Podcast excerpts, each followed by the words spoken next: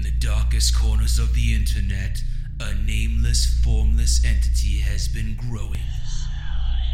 No one dares question where it was created or what it wants, but those who have been entranced by its musings chant its blood curdling name in unison Horror Movie Night! Find Horror Movie Night on your favorite podcasting app or at hmnpodcast.com. Meanwhile, in New Jersey, So, Marissa, what talking points do you want to hit on in this week's episode? Well, Jackie, let's talk about how the film addresses the patriarchy. Ooh, and representation of marginalized people. Ooh, ooh, and even philosophical ramifications of good versus evil in horror. We can point out the triangle boobs, talk about the blood splatter, and oh, the practical effects. um, and also the male gaze. My gaze at the males. Hi! From feminism to fangirling, the Jersey Ghouls cover all the bases of horror from a woman's perspective.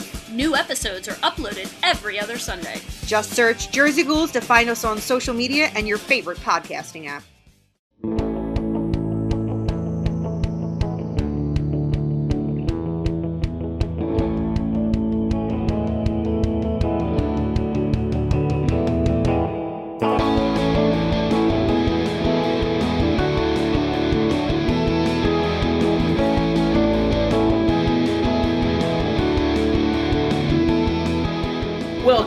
Back to White People Problems, a uh, OC recap podcast uh, where we talk about everything and nothing at the same time, it seems. My name is Joe. And I am Matt, and we are joined by our first guest in show history. Four episodes in, and we have a guest. I am a longtime fan of this person's writing and podcasting, Erin Mallory Long. Hi, thank you for Hey, having me. Of course, you. I've heard you bring up the OC on multiple podcasts in my life, and I thought, I think I know someone who would want to do this show. I didn't expect you to be like, I want to do.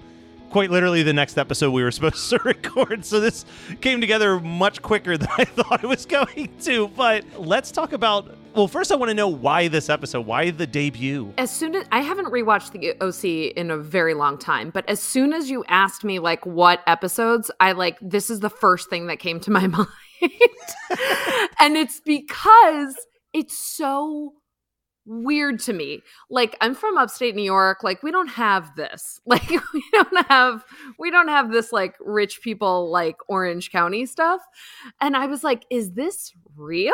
Like do they have a cotillion? Is this made up? I thought it was made up from like Little Women days. Like I was like, what's going on? Like what is this? And it's just it's always stuck out to me. And I didn't realize until watching Laguna Beach that this was real because they have a cotillion in Laguna Beach too. And I was like, Erin, the cotillion is the most important night of the year. like, to the adults. In the fourth episode, the most important night of the year. So you They're can like, stop watching watch after this. rest." You've Yeah. seen the peak. well, Erin, I am so excited to have you on. I hinted at this on the last episode we just recorded with the casino night episode. oh my god. Just from a strictly storytelling perspective, I want to know your thoughts on this because I feel like episode four is way too early to reveal this entire Jimmy's money laundering situation. Like that feels like a mid-summer break episode where like you send people spending a couple months wondering like what's going to happen next. yeah, we're uh, we're a cool month in. So what? It, it debuts in August, Yeah. right? So it's like still technically summer. It's September. like we're. And already it's like mid-season finale cliffhanger. They haven't even started they haven't started attending school yet. Like it's No. like it's still summer break for them, for the characters. No, I so I rewatched all the episodes leading up to this, which is only 3, but you know, that's what I did yesterday. So in the in the pilot even I couldn't believe that they were hinting at the Jimmy stuff. I was like, "Oh wow, this happened so fast." Like I knew that it happened in this episode in the debut. I knew that a lot of stuff happened in this episode, and I knew that was a big plot point in this. I didn't realize how much stuff happens in this episode, though. Like Mhm. Anna gets introduced, which is like such a huge part of season. I I kind of forgot she was in season one. I was like, oh my god, like she's here already. Like there was just like so many things that that come up And I'm sitting here racking my brain trying to remember how they resolve like is Tate Donovan never on the show again? I don't remember because I was like, this is so early for all of this to be going on. But Mhm. it's the OC where, like, by the fourth season, it's an unrecognizable show. So, like, it's like from that perspective, it makes sense because you're just like, well, a lot of stuff has to happen. And these are 22 episode seasons, too. So it's like, how do you get through this? Like, what else is going to happen? But it turns out a lot of stuff is going to happen. You have no ex- no clue how exciting it is to start a podcast where I know that we won't even make it to 100 episodes, like just by the nature of the show. I'm like, this is great. A, a year and a half I have to dedicate to doing this show. Yeah, Not totally. a problem. Cakewalk. Totally. Perfect. so let's talk about the Anna of it all real quick because the Anna piece of this put me through so many different thoughts throughout the whole time. Because first of all, Anna Stern shows up. I don't know anything about this character. I know nothing about this person. And it- my first thought is, wow, I like have an instant crush on this girl, but I feel like that's creepy because they're high schoolers. Do some quick Googling. Oh, she's like a 24 year old woman playing a 17 year old. Yeah. Weird casting choice. Then I learn more about the actress, and whatever attraction I had just plummets instantly because I'm like, oh, Oh, yeah. she's- yeah, like, oh, she's a conservative, like running for like Senate in Arizona right now and like a hardcore Trump ally. And I'm like, oh Yeah. no, Anna Stern. It's bad. I totally forgot about that. so there's all of that. And then the more Anna Stern talked, the more I was like, this girl's not a very good actress. like, there's not, I don't know what it is, but there's nothing about her delivery that's believable. And I feel like the character herself, like, fell into this category where I'm like, on one hand, I'm sure, like, having a really attractive comic book nerd was like empowering to other attractive comic book nerds who had to deal with like all right name four spider-man stories or whatever. But it also like created another like manic pixie dream girl for incels to like Yep. put on a pedestal so i'm like god there's so many conflicting thoughts like running through my head about this character um yeah the i am I, I know from doing the Google search on the actress that I will see more of Anna Stern. I don't know Mhm. how much more, but like I am so intrigued but like frustrated with this character already. Yeah, I, I think that's fair. I never liked her, is what I remember from watching this. I don't know if it's like a weird jealousy thing on my part. You know what I mean? Like, Mhm. I was like, when the OC was on, I was in college and uh, obsessed with it. And I was in film school at NYU. So I knew a lot of girls who were exactly her. And Oh no. I'm not like I just I don't I don't I'm not that thing. Like there was like a bunch of girls who like, you know, they had like dyed hair and stuff in college and it's like that's who everyone in film school like is into. So me as like an insecure 18-year-old is like fuck you. Like I don't like Yeah. that kind of like uh like you don't have to be that way. Like I would get teased for my like friends DVDs, for instance, you know Yeah. before the Mhm. whole series was even finished airing. and it's like, oh, well, yeah, okay, she just knows comic books. Great. Like, I love Star Wars. Who cares? Like, so I think I have that, like, I have n- I have never liked her and I always liked Summer cuz she's just like sarcastic and a brunette and stuff so I was just always like Summer. I like Summer. I hate Anna. So I'll tell you right now, at this point in the show, I do not get the summer appeal. And it's actually made me like Seth Cohen less because I'm like, this is who you've like dedicated your entire life to, this person who seems like a legitimate monster roaming Newport Beach. It makes no sense for the first couple episodes. All Rachel Bilson No. does is show up in a bikini and say like the most ditzy airheaded thing that you've ever heard in your life, and you're like, what? She says ill. Or just straight up the meanest Yeah. thing. Yeah. Like, Yeah, or or she'll mean. just be Or mean. fucking mean. Like it's infuriating. And I'm like, this, you I like you, Seth. And like Seth is obviously if you're a remotely nerdy person, he's the only person you can cling to Yes. as a male in this show anyway. So it's like I'm watching it and it's I think there's a part like kind of how you have that jealousy towards Anna Stern. I have that anger at like knowing that in high school I was definitely this guy interested in girls that were not interested in me. And it was to quote a thing that you've literally said on your show that was a quote from your mom, like attraction can only go so far. Like that was almost my entire high school crush was just Yeah. like, she's cute. We have zero things in common. She Yeah. treats everybody like garbage, but look at how pretty she is.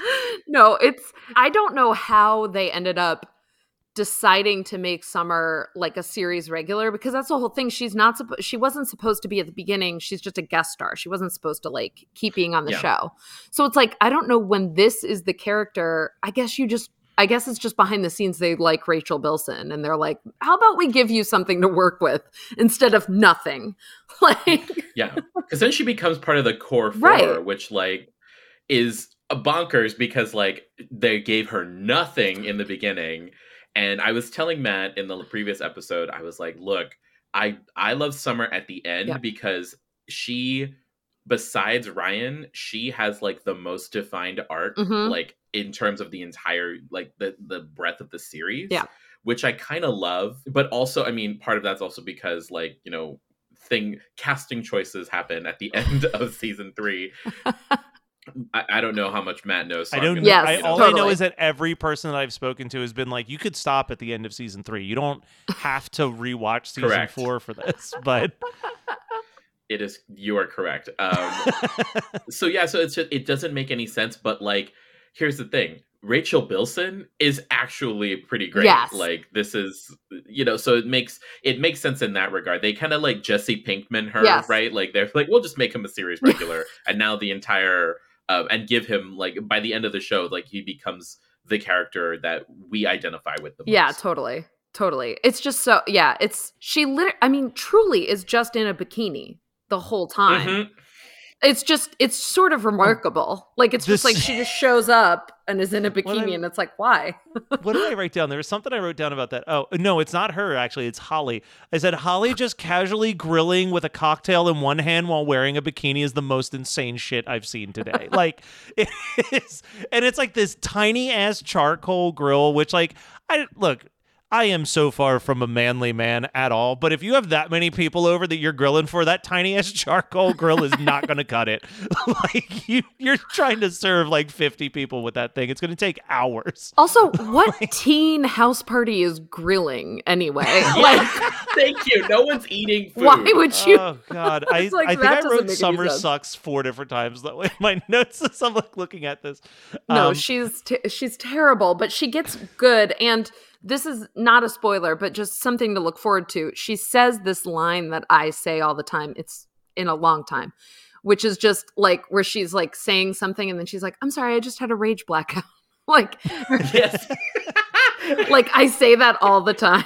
I spent a lot of the last episode complaining about how I just could not handle the over the top melodrama of the casino night sequences. I feel completely differently about this entire episode. Like by the end, the final note that I had written down was just Sandy Cohen is my biggest crush on this show right now. Yeah. Like he is the from from the start I've been like worshiping this character, but like the arc that we get to see just in this episode of like when we get to the point where him and Ryan are just sitting on the floor playing video games, like my heart is so mm-hmm. full of joy that I'm just like I I just I love everything that's happening right now. I know. And I I've never I've never watched the OC as a parent, right? I have two little kids now. And so I'm watching the end of Casino Night and then the beginning of this crying. Just fully Yeah. fully crying. because I'm just like, "Oh no. She's just trying to be his mom. Like it's so bad. So I am having like a very different experience watching the show now as a grown up, as a mom, where I'm just like, Sandy is the best dad. Um, so glad that Yeah. Kirsten and Sandy took him in. This is so beautiful. like he's gonna be part of their family. Like just such a different experience. Such a different experience watching this now. well, there we is just need to get you just need to get like a TikTok of your kids like doing I'll unpack later and then just, you know, weeping. Weeping. I um Too much. I love in the very beginning of this episode uh, Sandy and Kirsten sit down and try to explain to Ryan, like, hey, like, we're going to become your legal guardians, but that, like, means all of these things. And Ryan's like, but what if you decide you don't want me? Like, something bad could happen. And Sandy's like, like, what? You burn down a house or steal a car or punch the polo captain? Like, and it's just a beautiful reminder of how much insane shit has happened in three episodes of this show. It's only episode It's four. only like- episode four. And it just gets crazier. I mean, it's like I was sitting there being like, "Oh yeah, I forgot that this happens in the OC, and then this, and then that." Mhm. It's like it just it goes completely off the rails. my only knowledge of this show is legitimately the Chrismukkah episode that I've watched prior and like the mm, what you say shot. Yes. Like Ugh. like that is Yeah. it. Like I know So nothing else. Just wait until you get to Olivia Wilde. Olivia Wilde's in this Yes, show. in season two. Yes. This is chaos. But let's talk about debutante balls because that is such a creepy, strange thing that like has never made sense to me and continues to not make sense to me after watching this show as well. Anything where you're taking teen girls and putting them in white gowns, I'm immediately Mhm. like, this is a big red flag. yes. what are you doing? I went to college with someone who went to a very small high school in Kentucky. Like their class was like 20 kids or something. Like she graduated with 20 kids.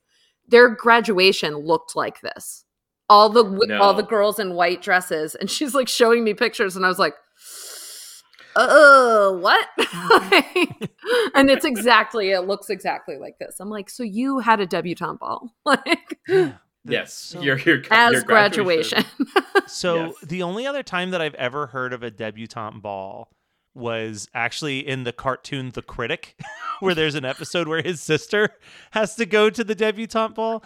And I remember it having this joke where I obviously did not get it as a kid, but rewatching the show in college was like, that is a racy joke for The Critic, was that they're getting the gown ready and the person that's like putting together the dress like asks all the parents to leave and talks to the sister and is like We dressmakers have a very strict code, so I need to know do you deserve to wear virginal white? Because if you don't, you'll have to wear an off white, what we call a hussy white.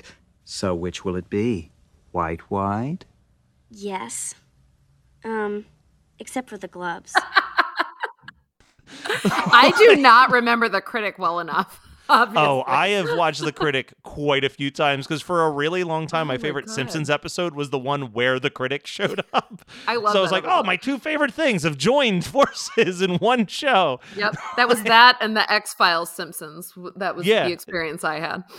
you're like oh they're here they, they made it in there um god and so this is to me though this episode so far is for me where seth cohen is really starting to shine. When he introduces himself as just seth cohen white knight um i'm like great intro gonna steal that. Mhm. but i could watch like a 10 hour loop of seth cohen doing dance moves in front of ryan like no problem. Like whatever that little like jaunty robot Yeah, move the- was that he did i'm like i'm into this. Like, I know. Like secretly me being like, just kiss. Yeah. Just kiss. just kiss. Like as a as like fully closeted teen, just like just kiss. Just kiss. I love them so much. I love their relationship so much. It just it that makes me cry too. Everything makes me cry now. I love their relationship so much. It's just so nice. And like when I watched the show, I was very into Seth. Like I was like, "Oh yeah, Seth is cute. I don't really care about Ryan that much." I'm not into this like bad boy trope or whatever.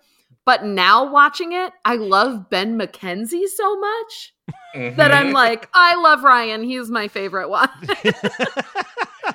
there there are some there are some top notch lines in this though, with specifically the the Ryan Sethness of it all. So like of course the Luke the Luke Ryan stuff is not over. I thought, oh wow, they've already resolved their fight by Luke saving Ryan from this fire. Couldn't be more wrong. It looks like this is just gonna continue forever. Um but they get into a fight and Ryan doesn't throw a punch and Seth says, Wow, you didn't even fight back. You really are a Cohen now, which is a good line. But then the cutest exchange between the two of them for me is when Ryan is explaining that he doesn't want to go to the debutante ball because he's like, Look, Luke's going to be there. I don't want to make trouble for your family. I don't want to have to fight him. And Seth goes, but like you could kick his ass though, right? And Ryan just goes, yeah. He just goes, cool. like, it's like he's so impressed. Like I the the admiration that Seth Cohen clearly has for everything that Ryan is Yeah. is Mhm. heartwarming as hell to me. Yeah. So first of all, Erin, we're sisters because the my COVID rewatch of the OC, I was like, here a couple things happened. One, I'm like, okay, I love Ben McKenzie. I don't know what uh, like, I, this is how I know I've matured. I am an adult now. is that I see Ben McKenzie, and the other reason I know I've matured, and this is not so much a spoiler for Matt, but like Julie Cooper is my favorite character, and and she's just doing her best to be a mother. Like she's just she's literally just doing her best. I don't know as like as an actual mother, I just don't know what how you feel, but in this moment in this episode, all she wants is um all she cares about is like hey, just don't like I'm from Riverside girl, like you marry, you know, Yep. marry correct. She's basically she's giving Rose's mom from Titanic, right? Like- Totally, totally. Yeah, and I'm Same still vibes. firmly I do not like Julie Cooper, Yeah. and now I now I officially don't really like Jimmy Cooper that much either. Uh, I was I was standing up for him last week, but that faded real quick. I this know. week. What happened, Joshua? What happened? Josh Ua. I love how Sandy is just like, fuck that guy. like Yeah. immediately. Like but I Sandy get it. finds out I- what he did and he's like, no, I hate him. like, like, that's Yeah. right. But I absolutely get like where he's like, I don't want to go to a fucking meeting where all Yep. these people are going to treat this piece of shit like he's a hero when the and like when they find out the whole fucking city's going to burn. yeah. Mhm. But that was so. Here's the other thing I wrote down though, because it was. I'm so glad that I watched these two episodes back to back, because the amount of shade that the entire town of Newport is throwing on Ryan's mom for being tipsy and falling over, and then there is a full blown fist fight in the middle of a debutante that has nothing to do with Ryan's family whatsoever, and no one blinks a goddamn eye. I know. I was like, this is insane. That This was crazy. but also, I mean, it is interesting, as we were talking about before, from a storytelling perspective, like, why didn't they let us see Jimmy Cooper being the the like good guy of Newport for a couple episodes? We never Yeah. see him like that. We only see him with the SEC knocking at his door in Yeah. episode one. So it's like that's the only I think the pilot is near perfect, but that's the only thing like I think you could have had it more set up like like Jimmy palling around like being a big shot Yeah. and then show that it's like a house even of cards. even if Yeah. you revealed to us the information that Sandy and Kirsten know in this episode, but don't let the rest of the town Yep. find out in the same episode, like you could have Yeah. stretched that out three or four more episodes where, like you said, you're just seeing this hero worship of Jimmy, Totally. and it's like, oh.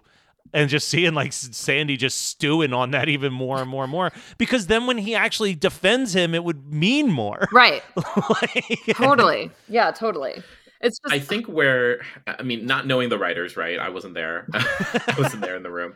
But the the thing that's interesting, right, is that th- where we see Jimmy being like the Prince of Newport, right, is in the moments where he's interacting with Kirsten because they do have this history. They grew up together. They were high school sweethearts. They were. I think it's actually mentioned in an episode. I don't know if we've seen it or if it's coming up, but like they were basically like the Prince Mhm. and Princess of Newport, and so to see how his good guy image is immediate is put with her because she's also you know the main one of the, our one of our main characters as well. So it's interesting how we get that and you know he's also like he's also like you know it's tate donovan. He's got those big eyes. He like looks pathetic. Yeah. and it's just so it, it's so endearing even though he's like basically bernie madoff all of newport right I mean, truly, like that's truly what he's doing. It's just sort of, yeah. I guess it is just like the Tate Donovan of it because I had this, Mhm. I have the same reaction to him because I like him from Friends and from that small, you know, story arc he has on Friends, and so I'm like, oh, Tate Donovan's on the show, cute.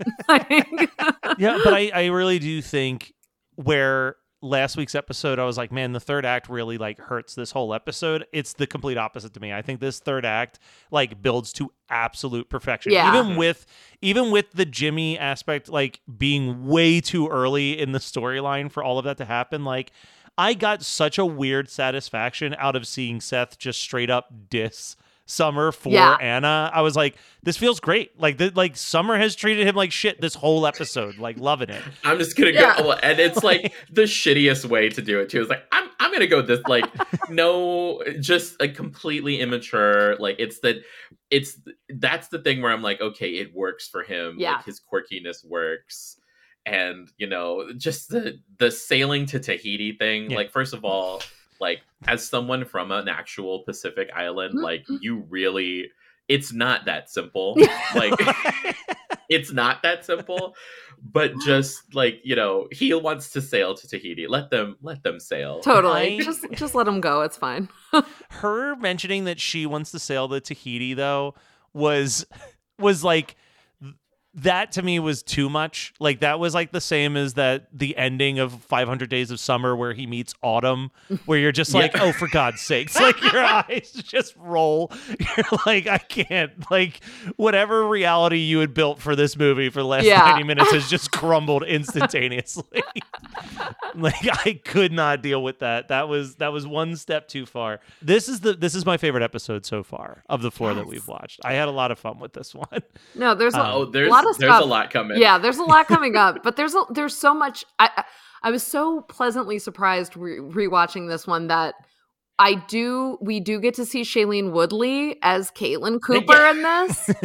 I was like, I know she's in the first couple episodes. Is she in the debut? Mm, I don't know. Let's keep watching. And I was like, yes. like I picked well. her pony china like this poor pony named china that pony right? has alopecia. It's so sad. yeah the, the, the little bits that that's the other thing that i think the oc gets right is that there's just bits that carry that become things throughout like the alopecia pony china um we get like uh, in the second season i think there's like a comic that comes up we see like you know there's a whole thing with seth's horse but Yeah. like you know that's there's more things happening but just like those little bits my favorite bit that is not really explicit but it's just kind of a thing is the cohen's bagel slicer in their kitchen. Just like the amount of times like you walk in there it's breakfast and like you know sandy's going to town on an everything bagel uh with schmear. It's just eh, like li- anytime you see it just like take a shot pour one out because it is the most often it's the most used prop and it just like every time i see one of those bagel slicers i'm like ah this is the cohen's yeah. this is the cohen's uh kitchen right here Like here we go. We're ready. here we go when I was trying to remember A, when I was watching the show, and then B, what was going on, I was obviously like on IMDb looking up everyone. And you mentioned this a little bit, but about their age, about Anna's age, but I was like, oh, they're all older than I am. Like, yeah. like- yeah. I was like, wait a minute. But I was in college and they're all older than I am and they're playing high school. Oh yeah, I Mhm. forgot that we used to do that. Like I Yeah. forgot- yeah that that was that was literally what ran through my head was I just saw the actress who played Anna was in her early 40s and I was like, well, I know for a fact that this started like right as I was finishing high school going to college, so that math already is like broken. right. Like- well, and it's like, and then it's like some of them are the same age as people on Dawson's Creek, and by this point in Dawson's Creek, they were the characters were already in college too. So I'm like, there's just nothing. And then all of a sudden, Mischa Barton was born in '86, and I'm like, ah, she's the outlier.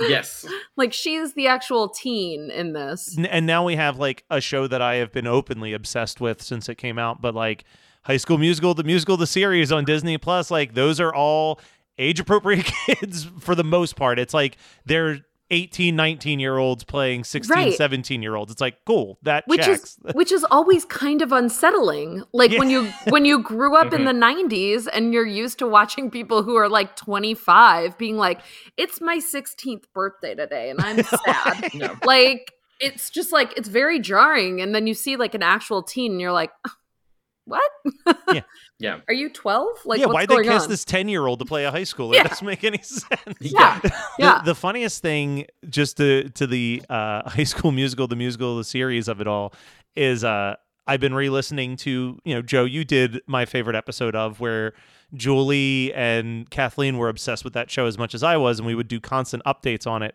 And I was listening to one of the first ones that they brought up, and they were talking about all the cast, and like, all this cast is great except for this Olivia Rodrigo girl. Like, I just don't think that she has the star power of the rest of the cast. And now it's like, oh, you mean the person who's going to take T Swift's throne in about five years? like, it's so funny how off we were on our thoughts on that show. But yeah, like the the age of the cast is insane. It's we um I do a Christmas podcast and we just recorded an episode on I'll Be Home for Christmas, the Jonathan Taylor Thomas Sure. movie, and our brains were shattered when we realized that they are all high schoolers in a boarding school because it's like how did three kids all from the same area of New York end up at the same boarding school in California just able to drive cross country at 17 to go back home? Like none of this adds up Yeah. to my brain in the slightest. Like it the 90s into the 2000s was a wild time for doing anything that involved high school students. Yeah, yeah. Just a cra- just a crazy time in general, and then also it's like, oh god, these girls, this their poor fashion, like the uh. fashion of the early two thousands is just so tragic, just so upsetting. Like, why do you always want to see like? I mean, I'm not a straight guy, but like. Why do you always want to see like below a belly button of a girl like that strip? It's like the skirts Yep. are like on your hip bones and then like your shirt comes to the top of your belly button. and I'm like, why is this the part of the body that we are highlighting in the in the early 2000s? as uh, the only straight man on the call i don't know i can't It's just explain like, it What's happening? Like, what's Yeah. going on here? I know, and especially on Mischa Barton, who like you know, I mean, Mischa Barton famously, well, not famously, tragically, I should say, has like you know ended up having her own issues Yeah. with the, with her body later. I wonder to what end because like you see how they shoot her and the war and how they dress her, and it's like they need to give like they need to do like a little guest credit for like the hip bone on her like right on her like left hip because it's always there. Always And I- there. and yeah and i also too i'm just like i mean do, am i obsessed with that area as a gay man i guess but like not not in this way Yeah. where like you know with the belly and all of that stuff like it's it's just it makes them also look shorter that's the Yeah. other thing i mean it, it just it does it's not proportioning them correctly No, it's just but that that's the thing. It's like all the all the TikToks and tweets about like, man, they were just trying to kill millennial girls, like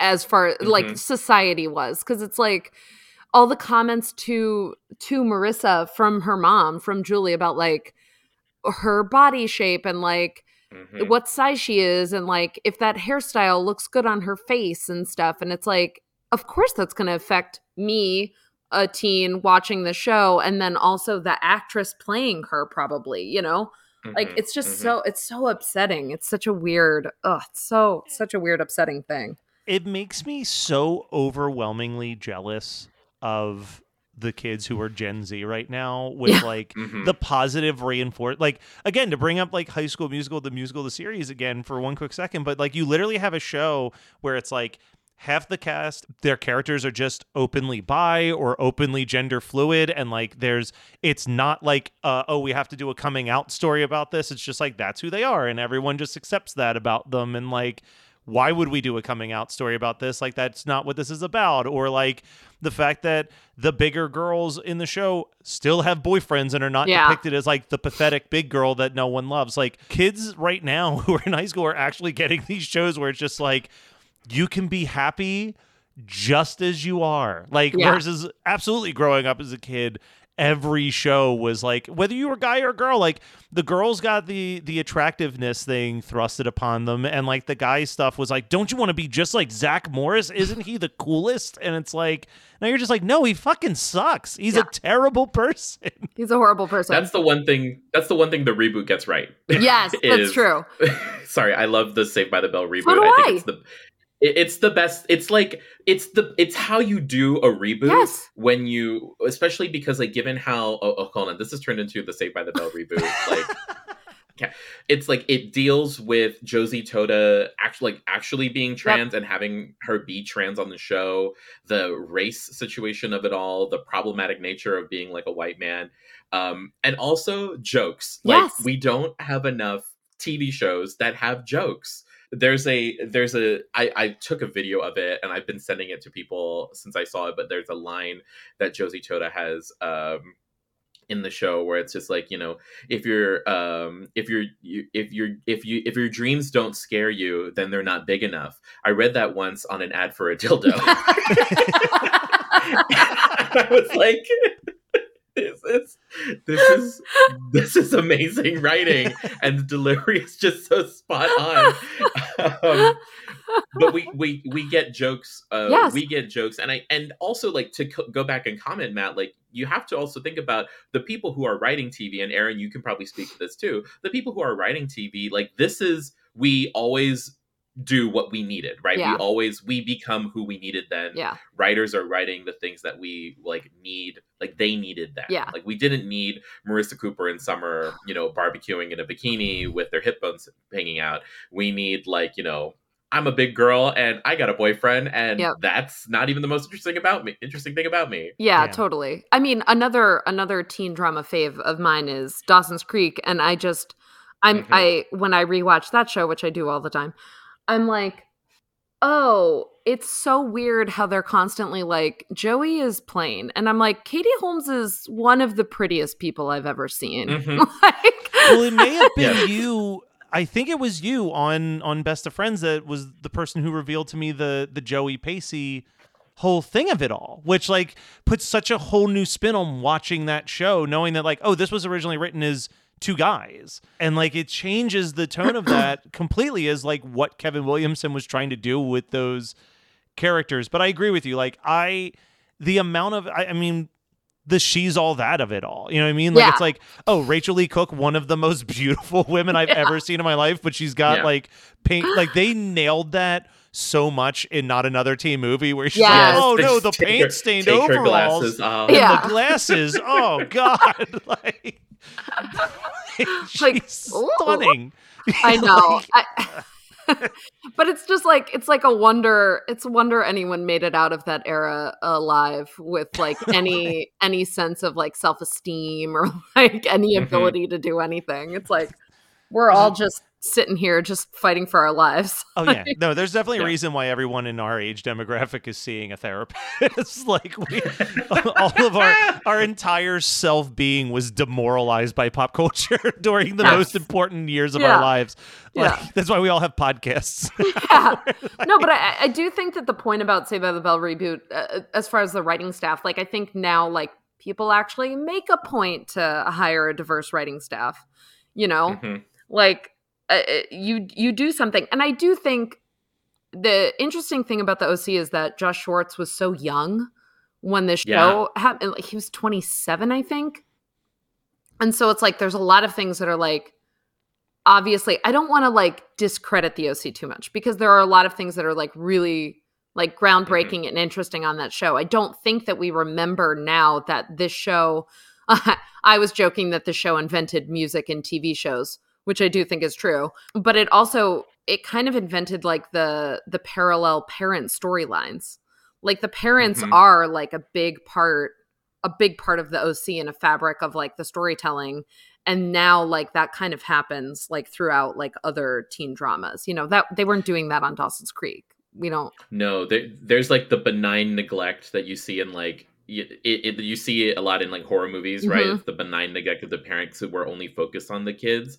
But what this does, and especially in the later seasons, like especially in seasons two and three, when like you know things really start happening for everyone else and you and, and also too like you mean you have like melinda clarke you have Mhm. uh, uh, peter gallagher they they are you have to do something with them. We're going to see uh we're going to see caleb nichol come Yes, in soon a little bit like alan dale like you you have to be able to do something Yeah. along those lines because and it's just so interesting how like you said like i think this show uh, like innovates that in a very specific way in that you can't you can't see teen soap operas like anymore without like these kind of dual Yeah. storylines it like it becomes a moment where it's like okay what is the big cliffhanger what is the moment that people are going to talk about and especially like this comes at the perfect time of like the advent of youtube Mhm.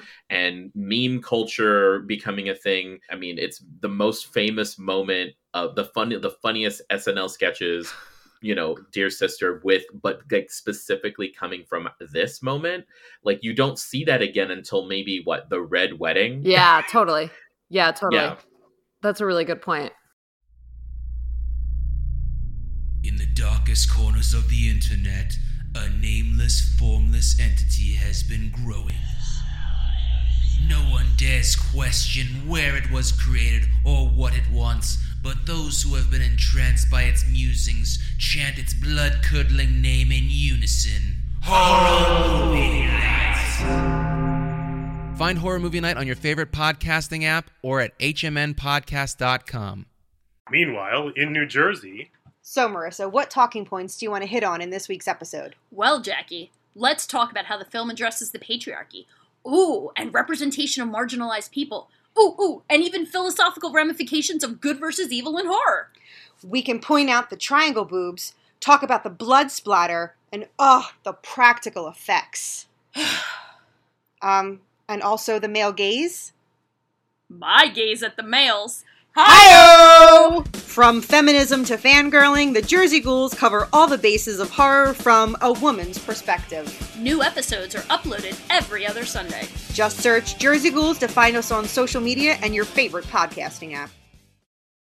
Do you like to laugh, geek out on music, and learn all about that band or artist who had that one song back in the day, but then seemed to fall off the face of the earth? If so, you need to subscribe to One Hit Thunder. Together with an array of interesting and hilarious guests, we do a weekly dive into one hit wonders like Eiffel 65's Blue, Kreayshawn's Gucci Gucci, EMF's Unbelievable, Del Amitri's Roll to Me, Los Del Rio's Macarena, Musical Youth's Pass the Dutchie, and even Patrick Swayze's She's Like the Wind. So are you subscribed to One Hit Thunder or what? As Desiree would say, you gotta be. And as K7 would encourage, you gotta come, baby, come and join in on the fun of the One Hit Thunder podcast. Erin's learning about every podcast that I host because I feel like every topic change, I'm like, and on this other show that I do. But you know, doing the the one hit wonder podcast, like we talked about Phantom Planet and like the power of the OC Mhm. is like this is gonna blow some of y'all minds. California didn't chart on the Billboard charts, like because that was released as a single two years before the OC. So that band would have been just like random footnote of like, hey, that guy from Rushmore was also in this indie rock band that no one's ever heard of. And then this show comes out and like this theme song becomes like I this is the first time I've ever watched the OC and I knew, oh yeah, the theme song's that California song from Phantom Planet because it was like inescapable after that. Yeah. Like mm-hmm. it shifted so much. And you're you do have a good point. It was the advent of like when I, I think the OC to a certain extent also Dawson's Creek, but like this is also like around Scrubs where you're really getting these like these TV show soundtracks where it's like it's not like the Friends soundtrack, right? Like the Friends Mm-mm. soundtrack comes out and it's like, hey, here's I'll Be There for You and like some songs that you maybe vaguely remember hearing in the background of a scene. with or without Yes. you. Yeah, like it's like yeah. I mean, it's I like have the shit- Friends soundtrack, but yeah, same. but it's like it's got those little pieces of it Yeah. for sure. But like this is where it's like, you know, you're looking at say Scrubs is my favorite show of all time, but like you're looking at something like Scrubs where it's like every one of those episodes ends with a song that ties everything together in such a giant way that like I can't listen to half of those songs and not distinctly remember the scene in Scrubs in which Sure. the song was played in because that music became a centerpiece Yeah. to the to what was happening.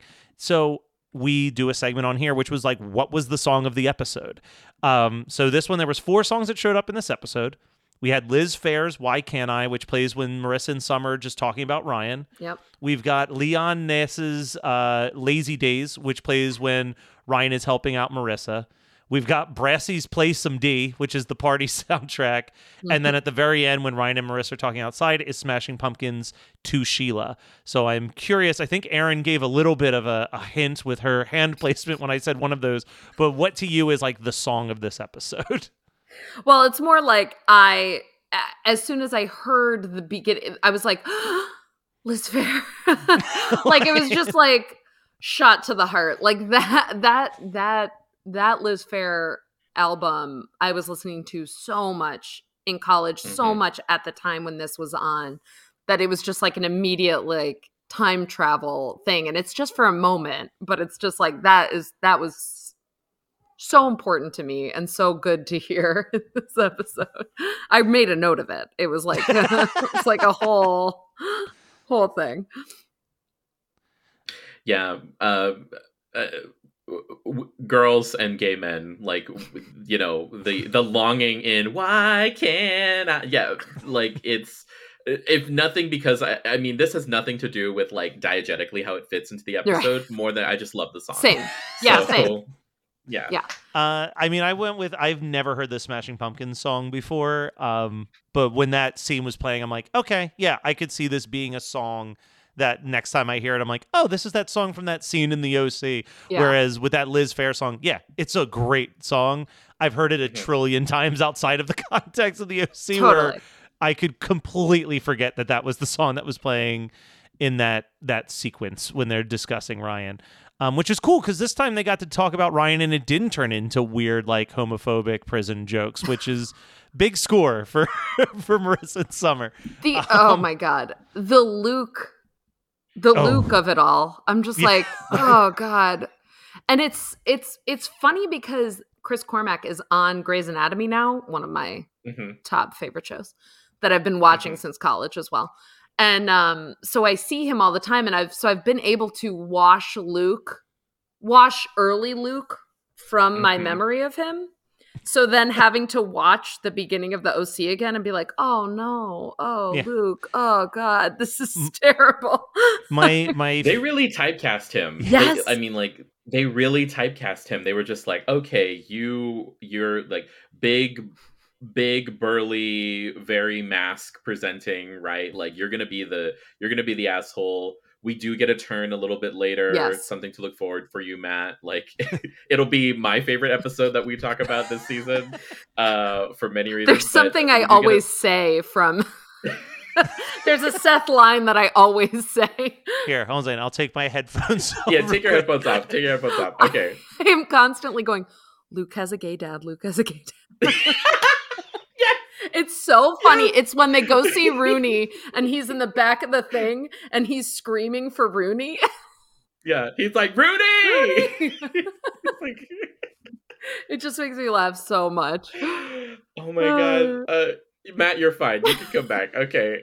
Sorry. Well, also like Erin also reminded me that like we have like there are going to be that that that trope right of aughts like of of aughts teen soap operas where like the band everyone's going to see the band Oh yeah and like you're, it's all about the band death cab comes up Yep. we're gonna get like the killers is gonna co- Yes. there's like a venue that comes up in the in season two yes right I right forgot about the killers. Oh my god. I yes it's all hot like they're just playing hot fuss Yes. and i was just like first of all hot fuss perfect album Ugh. But like to see it be the the whole episode is amazing Oh my god! so God, it's kind of can't wait. similar to like my favorite piece of watching old Buffy episodes is just like what random Yes. band did they get to play the bronze this week? Like, all right, cool. Yep, it's the bronze, it's the peach pit after dark. Yeah. Because I only Yes. watched I only watched 90210 like in the later seasons. Like once I was in Mhm. like it was on until 2000. So yeah, once I was in late middle school. So I only Mhm. watched like the very late episodes, which is when they do Peach Pit After Dark and like Barenaked Ladies comes and plays one and stuff. see gilmore girls tries it like But it's there's the, I it's- Bangles. They got to see the Bangles. Well, no, no, no. It's season four. It's so my favorite season of Gilmore Girls is season four. Season four, Rory's at Yale. They go to spring break for the first time with Paris, and the Strokes are in the bar, That's right. and it's just like part of me is just like, how much did like Amy Sherman Palladino be like hate doing this? like, absolutely hate Well- giving this, giving the WB this. Well, Wow, you that's and I so talked about in in episode two the weirdness of like Marissa naming all of these like crazy '80s hardcore punk bands while listening to Rooney. Like it's like what is that? yeah.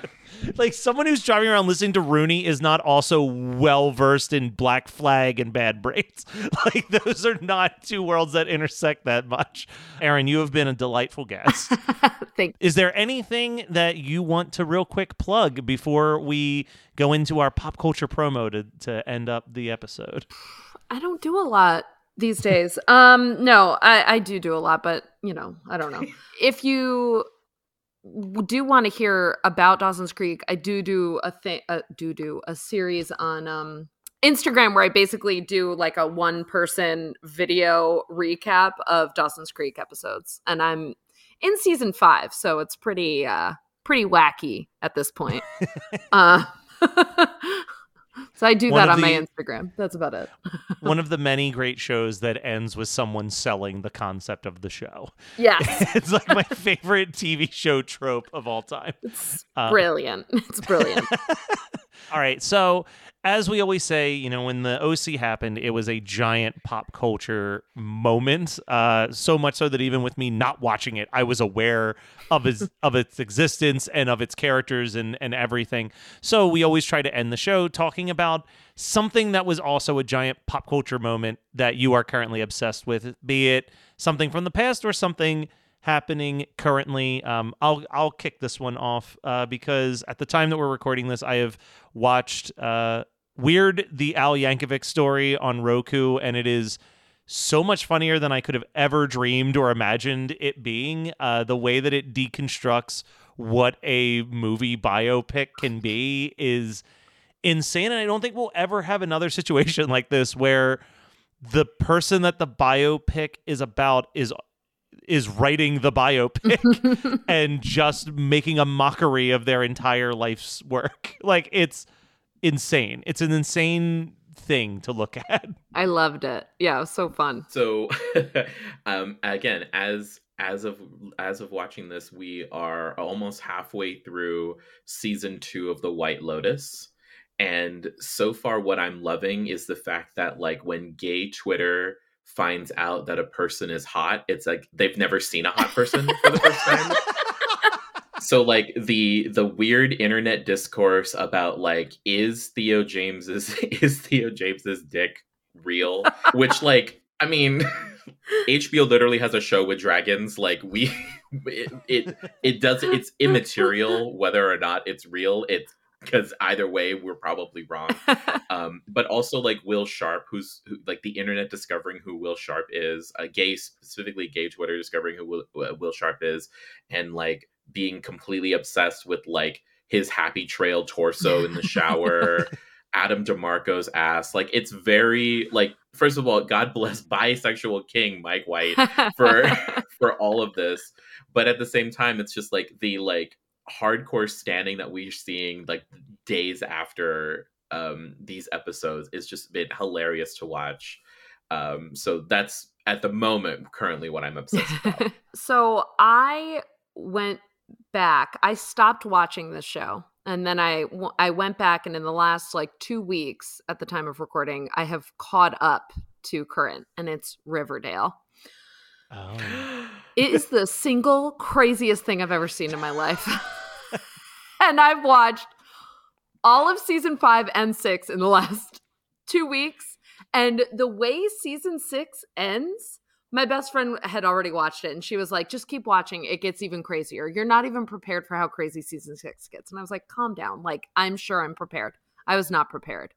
Even as you're watching season six, the, the what happens in the finale is so crazy and it just is a different show that I'm like fascinated and I'm all in for the final season. I'm like, great, can't wait to watch season seven. I'm gonna watch it every week. I'm gonna like r- read recaps of it. I can't wait.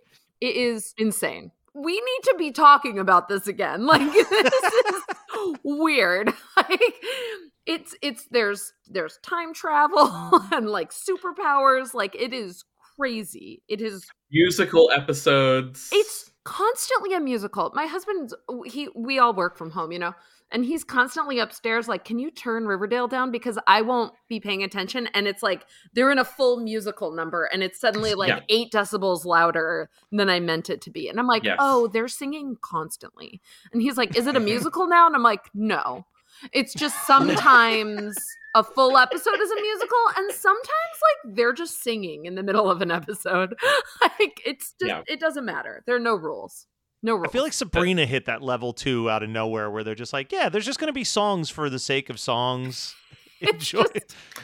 Yeah, I, I mean, see, like I, so I also stopped watching Riverdale after season one because because then it just got too much. But I finished uh, Chilling Adventures of Sabrina, and I was like, okay, I can believe everything works because like magic, Yep. right? I- if Riverdale, like, I don't, I can't because like. It's supposed to just be the town. Like it's just supposed to be a town with and people then and, just Archie's hot. they're just like nope it's all rules like it's no there's no there's no grounded rules of this universe and it used to annoy me and now i'm like you know what you're right this is great sure Yeah. Do whatever I- you I, want. read I read something. It was like one of those BuzzFeed listicles that was like, you know, the 57 uh, most wild things that have ever happened on a TV show. And I love reading those, especially if I've never seen Same. like the episodes they're talking about. And there's the one about Riverdale where they said, "Yeah, Archie confesses to a murder just because he wanted the trial to be over." And I was like, "That is bananas."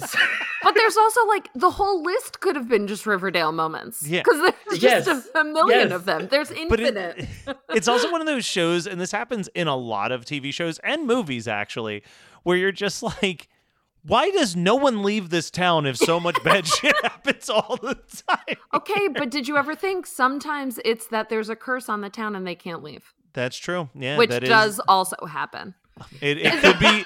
It could be a wizard did it type situation. at some point sure. at some point they just started like watching episodes of buffy and like stealing plot points and being like it's fine if we put it in this non-supernatural show right and then they just went with it they're just like the yeah part that was the hardest hurdle for me when I decided to watch all of Riverdale on a whim was like, how am I supposed to buy that people are still just calling this man Jughead to his face? this like this unspeakably gorgeous man, and you're just like, hey Jughead, come over here. Like, sometimes jug yeah, Jug, the the dream, the nickname everyone dreams of, Jug. Like- yes. I I just like the sister Jelly Bean, Jelly- right? Is that yeah yeah yeah yeah. Also like skeet ulrich just left the show. He just, pieces out at one point. Like it's just, Just kind of like uh, he left. I don't know. Yeah, he had to be he had to be awkwardly CGI'd into young Skeet Ulrich for the newest Scream movie. So he's like, I can't possibly be on Riverdale. my favorite thing god the the lowest point in an otherwise very good attempt at a reboot to the I Scream loved franchise. I was just like, what the fuck is I that? loved it. He's just in the back of the car, like, "Hey, daughter." I'm like, sure, Yeah, do hey, it, do it. Hey, daughter. it was very yeah. I I love Jack Quaid. Like I loved him before I knew who his parents Yeah. were, and now I love him because like oh, you're Meg I Ryan's son. know. We're we're overdue for like a you've got mail situation, but like you and then like you know a daughter of Tom Hanks or something like that. Yes. Oh, that's Because. I think yeah, Maybe it's like I Margaret just like, Qualley. Yes. Maybe it's like Jack Quaid and Margaret Qualley. I'm just spitballing. yes.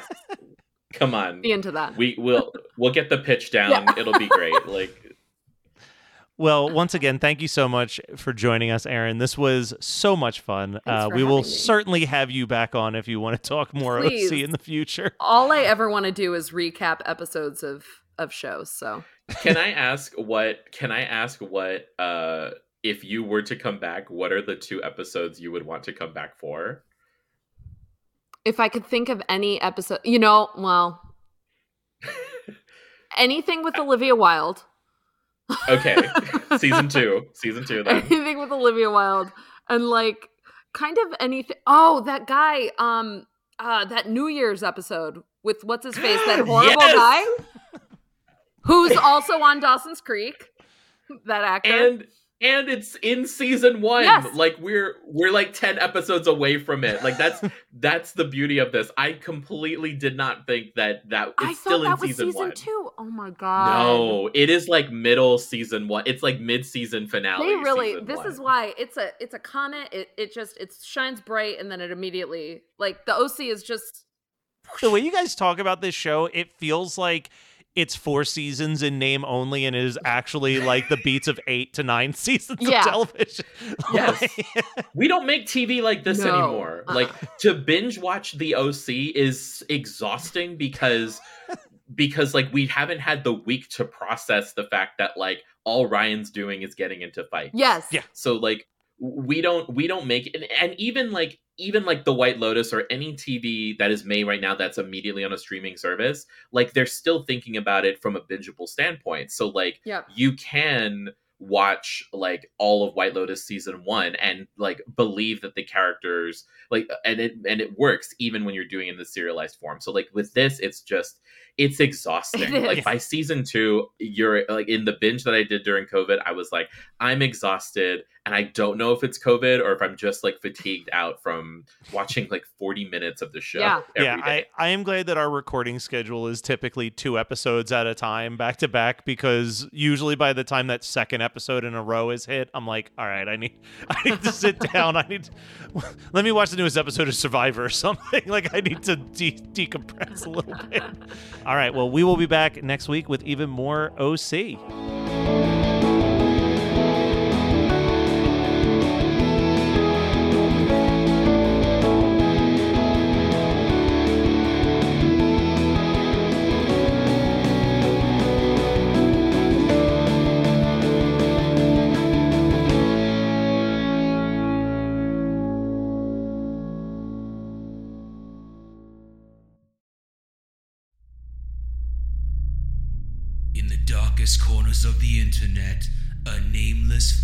Formless entity has been growing.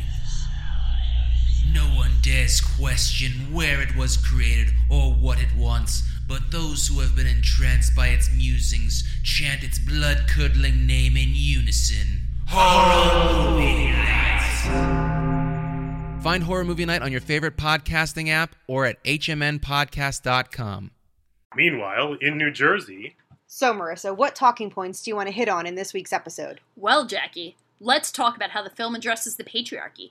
Ooh, and representation of marginalized people. Ooh, ooh, and even philosophical ramifications of good versus evil in horror. We can point out the triangle boobs, talk about the blood splatter, and oh, the practical effects. um, and also the male gaze. My gaze at the males.